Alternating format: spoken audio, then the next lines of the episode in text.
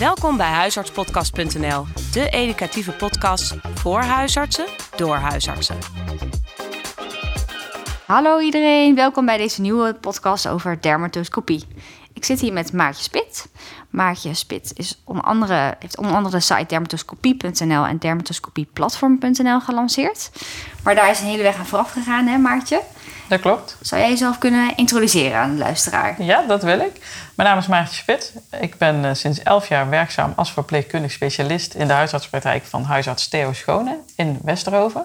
En dat ligt in Brabant. Ik ben ooit gestart als verpleegkundige, later gezondheidswetenschapper. En ik vond uiteindelijk mijn passie in de huisartspraktijk, waar ik me vanaf het allereerste begin ook veel met huidklachten heb bezig gehouden. Ik, uh, mijn opleider, huisarts Theo Schone, heeft ook veel affiniteit en expertise met uh, dermatologie. En dat heeft hij op mij overgebracht. Uh, en ja, ik zag, in het begin merkte ik ook dat ik dat heel lastig vond. Ik had ook wel echt een kennistekort ten aanzien van, de, van huidafwijkingen correct diagnosticeren. En daarom ben ik me daar verder in, in gaan scholen. En ik zag ook in onze praktijk dat we relatief vaak toch lesies excideerden, met ook vaak uh, goede PA. Dus kwam vaak uh, bij de PA-uitslag uh, verruca seborrhoica, dermale nevus, dermatofibroom. Toen dacht ik, ja, kan dat nou niet anders? En ja, toen ben ik eigenlijk mijn eerste cursus dermatoscopie gaan volgen in Leiden destijds. Ja, van het een of het ander gekomen. Ik werd eigenlijk steeds enthousiaster. Ik heb eigenlijk alle cursussen in Nederland wel gevolgd. En uiteindelijk heb ik online masterprogramma in Australië bij HealthCert doorlopen omdat ik het zo leuk vond dat ik daar steeds verder, uh, verder in wilde. En ja, goed, toen had ik dus een hobby. Uh, en dat is een beetje nu uit de hand, uit de hand gelopen hobby. En uh, ja, ik ben daar steeds meer mee aan de slag gegaan. En vooral ook omdat ik nu echt ook de missie heb om andere behandelaars in eerste lijn ook te helpen om betere diagnostiek te verrichten van verdachte huidafwijking. Omdat ik denk dat er veel winst te halen is met behulp van de dermatoscoop. Ja. Nou, echt een uh, expert dus. Op, ja, uh, als het ja, gaat om absoluut. dermatoscopie in eerste lijn.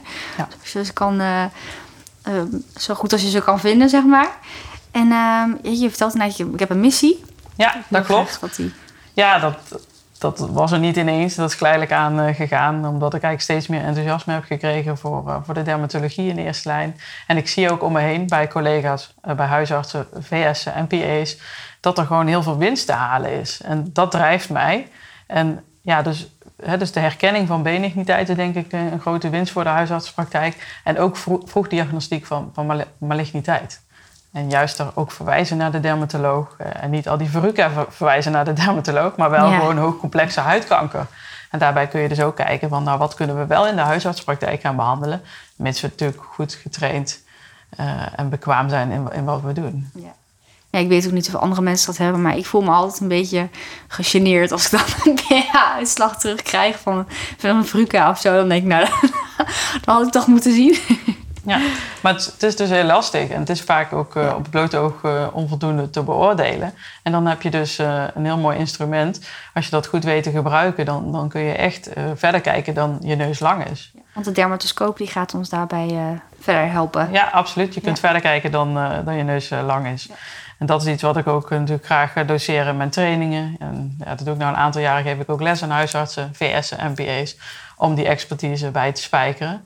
En uh, ja, zodat er betere diagnostiek verricht wordt. Ja.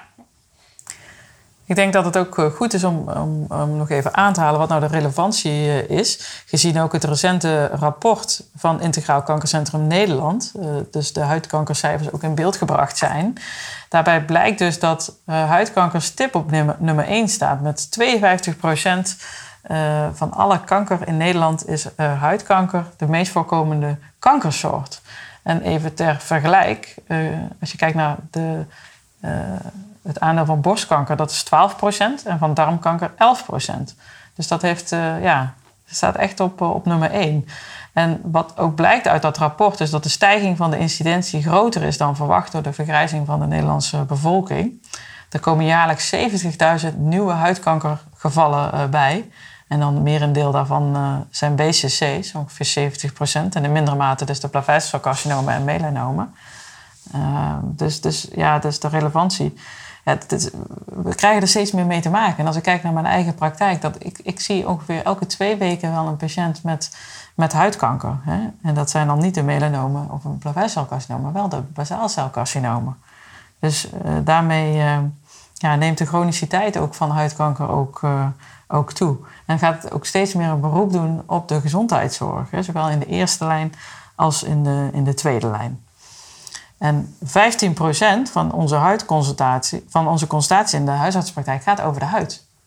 Dus ja, je merkt het dagelijks natuurlijk, uh, komen er vragen, maar er komt ongeveer zeven keer per week echt ook een patiënt met een verdachte huidafwijking op het spreken. Dus dat maakt uh, ja, dit onderwerp natuurlijk heel relevant ook, ook voor de toekomst. Hè? Dat we beter worden in de diagnostiek. Je hebt een gelezen over dat melanomen eigenlijk drie keer hoger uh, juist gediagnosticeerd worden door huisartsen als zij een dermatoscoop gebruiken. En zit daar dan nog verschil uh, tussen, uh, nou, tussen bekwaamheid, zeg maar? Want daar gaat het denk ik ook over bij veel huisartsen. Voelen ze zich bekwaam? Of... Ja, dat wat jij nou noemt, dat komt uit een, uit een onderzoek van huisarts Cecile Koelink, die daar in 2014 op gepromoveerd is. En die heeft dus eh, gekeken naar de effectiviteit eigenlijk van de dermatoscoop in de eerste lijn. Hè. Dus doen de huisartsen met een dermatoscoop nou betere diagnostiek dan huisartsen zonder een dermatoscoop in de, in de eerste lijn. En uh, daarbij uh, vond ze inderdaad dus dat het aantal melanomen, dus inderdaad, er werden dus drie keer vaker melanomen correct gediagnosticeerd in de interventiegroep in haar studie. Uh, ze vond echter geen harde effectiviteit eigenlijk op die diagnostische accuratesse. Dus uh, dan maken we even een bruggetje naar, naar dat onderzoek. Want dat is eigenlijk het enige onderzoek wat in Nederland is uitgevoerd naar de effectiviteit van dermatoscopie in de eerste lijn. In een gerandomiseerde setting dan.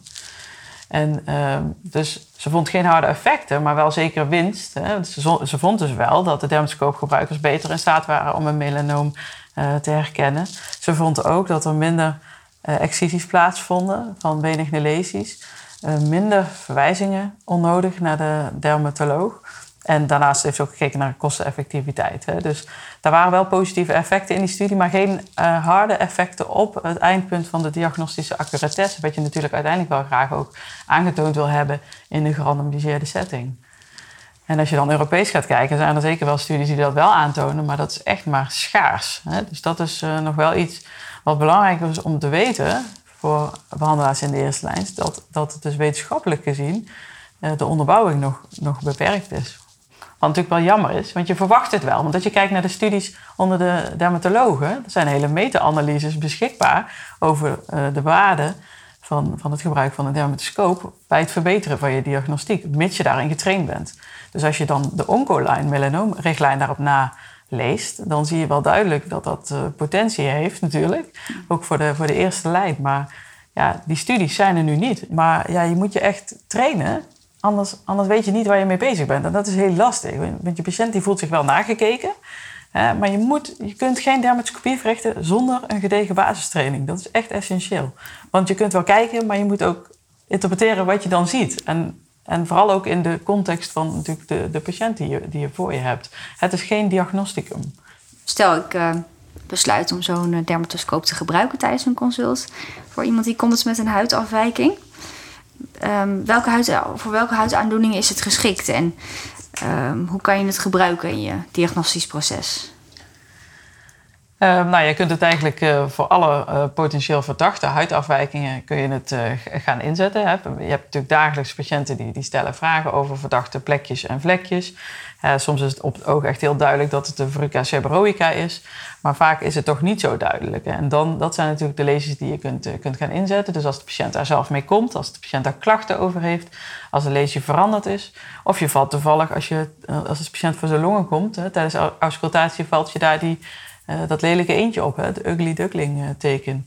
Uh, en dan moet je daar natuurlijk naar kijken. Dus lezers die verdacht zijn voor melanoom, die niet zich conformeren aan de ABCDE-regel, ja, die moet je nader onderzoeken. En natuurlijk lezers die ook kenmerken van de melanoom vertonen, hè, dat mogen duidelijk zijn. Maar je wilt natuurlijk al in een vroeger stadium al diagnostiek doen. Dus ja, dus dat zijn eigenlijk uh, ja, dus potentieel verdachte huidafwijkingen. Je kunt het ook inzetten bij, uh, bij, uh, bij, bij scabies, diagnostiek van scabies. Dat is ook nog wel een, wel een leuke. moet je natuurlijk wel even goed je dermatoscoop reinigen naar de Ja. hand.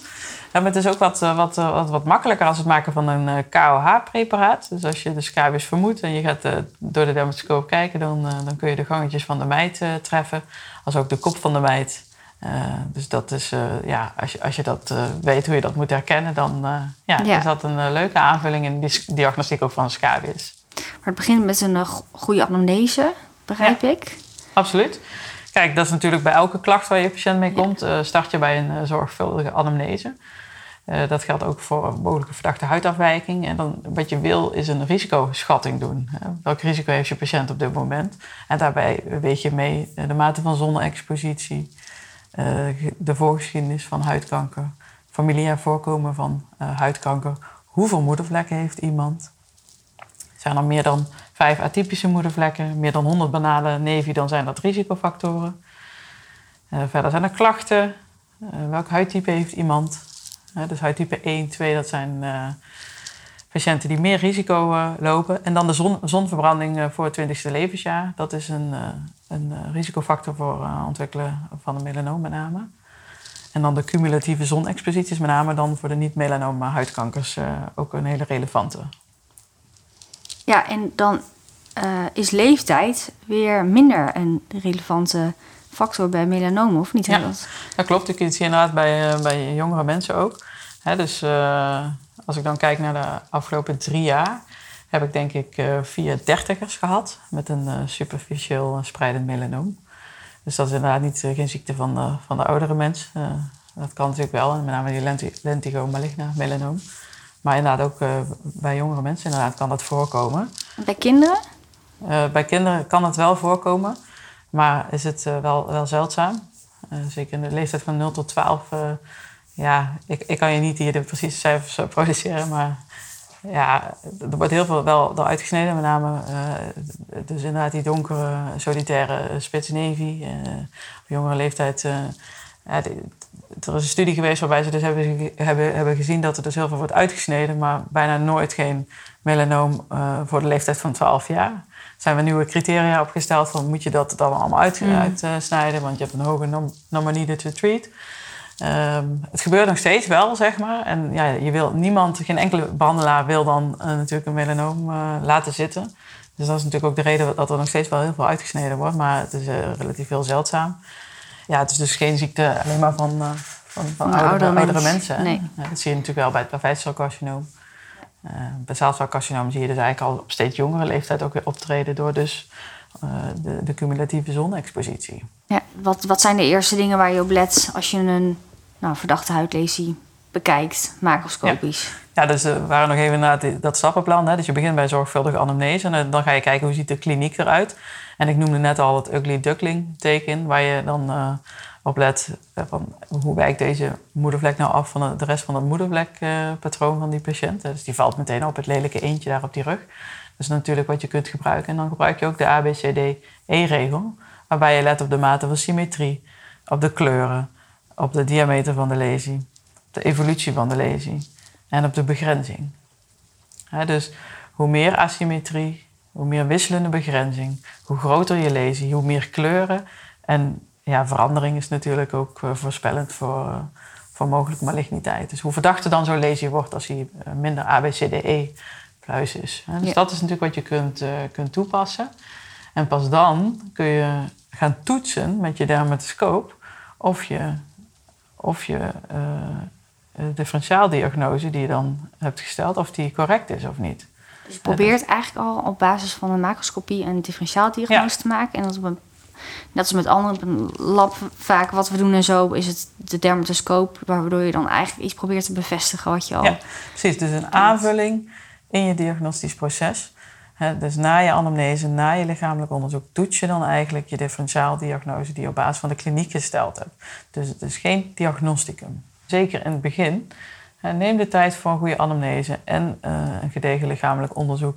En ga dan kijken met een dermatoscoop, wat zie je dan? Hè? En dan moet je ook weten, hoe kun je nou zo'n beeld evalueren?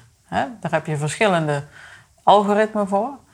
Het een is niet beter dan het andere. In Nederland heb je eigenlijk twee, eh, twee eh, algoritmen die gedoseerd worden. In Leiden doen ze de zevenpunts checklist uh, van Argenziano. En je hebt de Goede Vlaggencursus ook nog in Nederland. En daarbij doseren ze de patroonanalyse van Kittler. En dat is ook de methodiek die, die ik de laatste jaren zelf ook doseer. Omdat ik die heel geschikt vind voor de huisartspraktijk. Ja, maar nogmaals, het een is niet beter dan het ander. Je moet denk ik kijken van al die algoritmen die er zijn, van wat past, wat vind ik fijn gebruiken. Hou je uh, bijvoorbeeld, vind je het fijn om, om je uit te drukken in metaforische termen. Ja, dus dat is de zevenpunts checklist van, uh, van Argenziano bijvoorbeeld. Ja, dan, dan past dat misschien beter. Hè? Ik, ik, ik, noem even een voorbeeld. Je kunt bij een gepigmenteerd bazaalcelcarcinoom, bij een dermatoscopische beoordeling, kun je S-door-bladstructuren zien. Dus binnen de metaforische dermatoscopie, dus binnen dat algoritme van Argenziano, spreken ze dan dus van, van zo'n S-door-bladstructuur. En binnen de patroonanalyse spreek je dan van bruine uh, radiaire lijnen die convergeren naar een centraal punt. Dus dat is veel meer een geometrische beschrijving. En nogmaals, het een is niet beter dan het ander, maar het is wel goed om één methode te kiezen.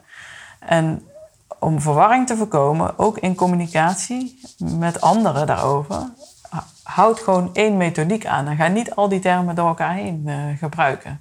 Waar het over gaat, al die algoritmen, ja, daarmee kun je dus beslissen of iets pluis is of niet. Hè, wat je eigenlijk al van tevoren uh, al bedacht had eigenlijk. Op basis van je stappen voorafgaand aan, aan de dermoscopische beoordeling. En die algoritmen testen eigenlijk allemaal op, op, een, uh, op hun eigen manier. Uh, de mate van symmetrie, de mate van chaos. nou ja, en, even kort door de bocht misschien gezegd. Maar uiteindelijk heb je bij, bij al die algoritmen aan het einde... een systematische beoordeling gedaan... En uh, word je ondersteund in je gedachten of lees je pluisjes of niet? Uh, moet die eruit of niet? Kun je dat dan zelf doen of niet? Is dan weer een vervolgstap natuurlijk. En dan ligt nou een mooie richtlijn, de NAG-richtlijn verdachte huidafwijkingen, die, uh, die daar ook bij, bij helpt om in de praktijk ook betere beslissingen te nemen. Hè? Van, wanneer doe je welke behandeling zelf of juist niet?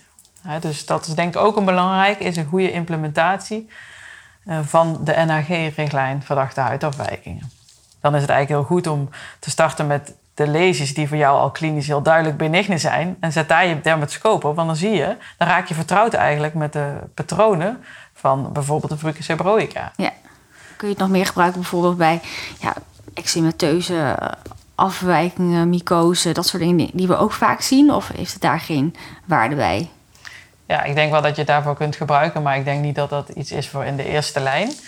Uh, er zijn wel opleidingen ook waarbij je dus uh, leert inzetten bij inderdaad andere dermatologische aandoeningen, inderdaad rosacea, seborrhoïs eczeem, psoriasis. Dus, dus dat zeker wel, dat gebeurt ook al. Ehm, maar ik denk niet dat het iets is voor in de, in de eerste lijn. Nou zijn we helemaal enthousiast. Ik van, nou, ik wil beginnen met die dermatoscopie. Heb je tips? Ja, zeker. Dat, uh, ja, die heb ik zeker wel.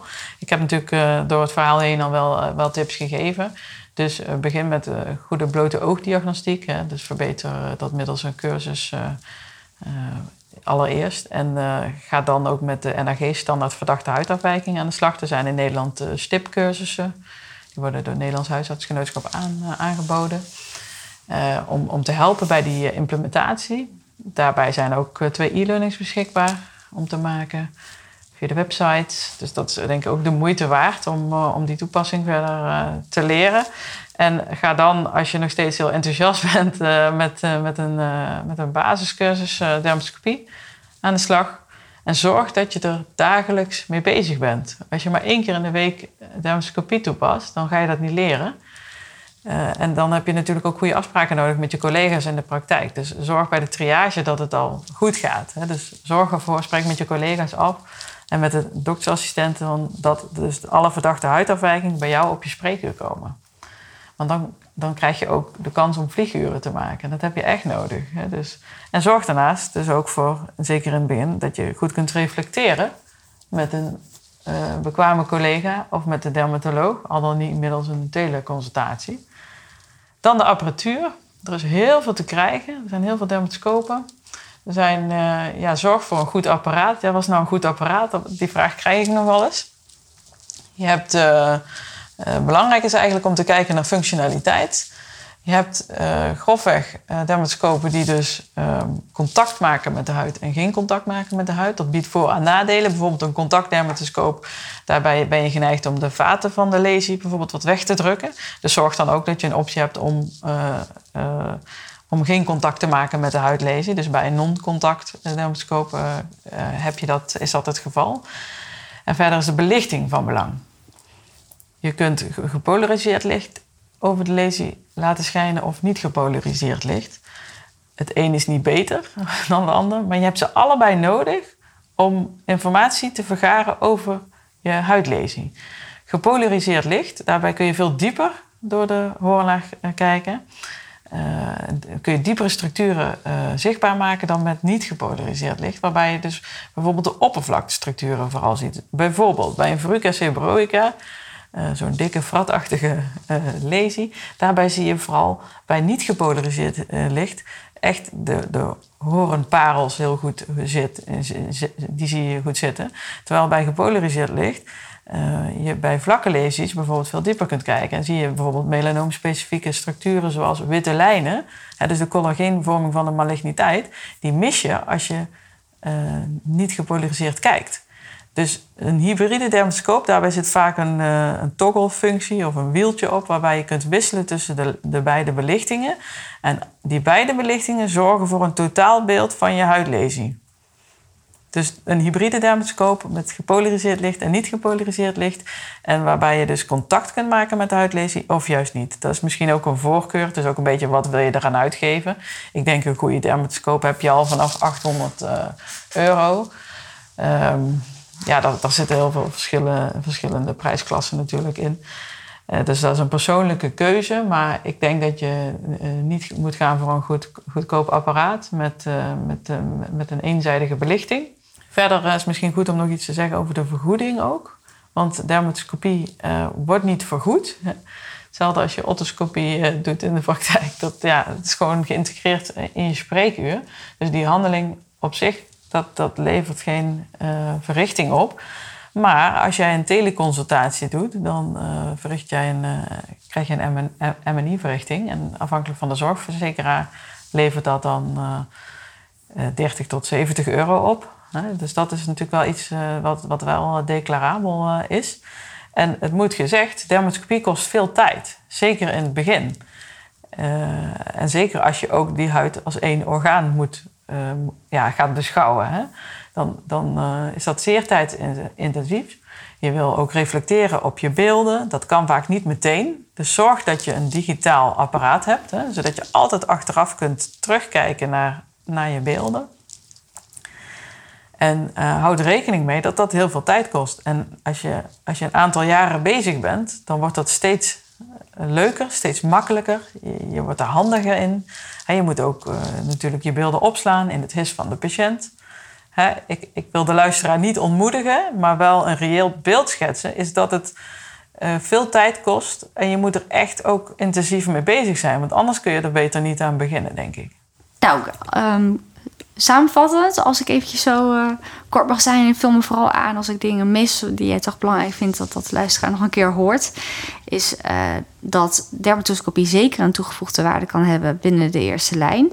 Voor de, uh, in het diagnostisch proces om correct te diagnosticeren en daarmee ook nou ja, het aantal onnodige excisies wellicht te verminderen en ook het aantal onnodige verwijzingen. Dat het een nou ja, als je je daarin wil bekwamen, dat dat wel een uh, proces is waar je uh, voor moet gaan. Uh, dat je in ieder geval een goede dermatoscoop aanschaffen is een voorwaarde. Een goede cursus om mee ja. te beginnen. Ja, Daarbij ook nou ja, veel verdachte huidafwijkingen blijven zien, waarbij je ook feedback krijgt op basis van. Hè, in de eerste tijd dat je, de, dat je feedback krijgt van wat je gezien hebt, dan wel door een opleider, dan wel door een dermatoscoop of een collega. Mm -hmm. Um, dat het begint met een goede anamnese en dat een dermatoscoop echt bedoeld is om je DD te bevestigen. En niet zozeer als een diagnosticum aan zich. Ik heb uh, daar nog een mooi afsluitend uh, citaat van, van, uh, van een Griekse dermatoloog waar ik zelf les van heb gehad. En die verwoordt dat eigenlijk heel mooi in een van zijn boeken. Dermoscopy by itself does not make any sense in clinical practice. The art of diagnosis in dermatology is a multifactorial, complicated process that gathers and combines several information from different sources microscopic morphology, symptomatology, history of the lesion, history of the patient, palpation, looking through magnifying lenses, and looking through the dermatoscope. In the puzzle of clinical diagnosis, every piece is precious, and so is dermoscopy, not more, but also not less important than any other piece. Nou, mooie afsluiting. Heel erg bedankt voor het meewerken in deze podcast. Ja, ik vond het heel leuk. Ik, hoop dat ik inderdaad uh, huisartsen kan inspireren om, uh, om er zelf uh, mee aan de slag te gaan. En ik kan iedereen ook adviseren om op de web website te kijken, dermatoscopie.nl of dermatoscopieplatform.nl. Ja. Daar staat ook een hele hoop informatie. Dat klopt. informatie over nascholingen. Dus een, mocht je het overwegen om te beginnen, heel goed startpunt om die site eerst te bekijken. Ja. Hartstikke leuk. Bedankt voor het luisteren. Bekijk ook onze website op huisartspodcast.nl. Voor vragen of suggesties kun je mailen naar huisartspodcast.gmail.com. Tot de volgende keer.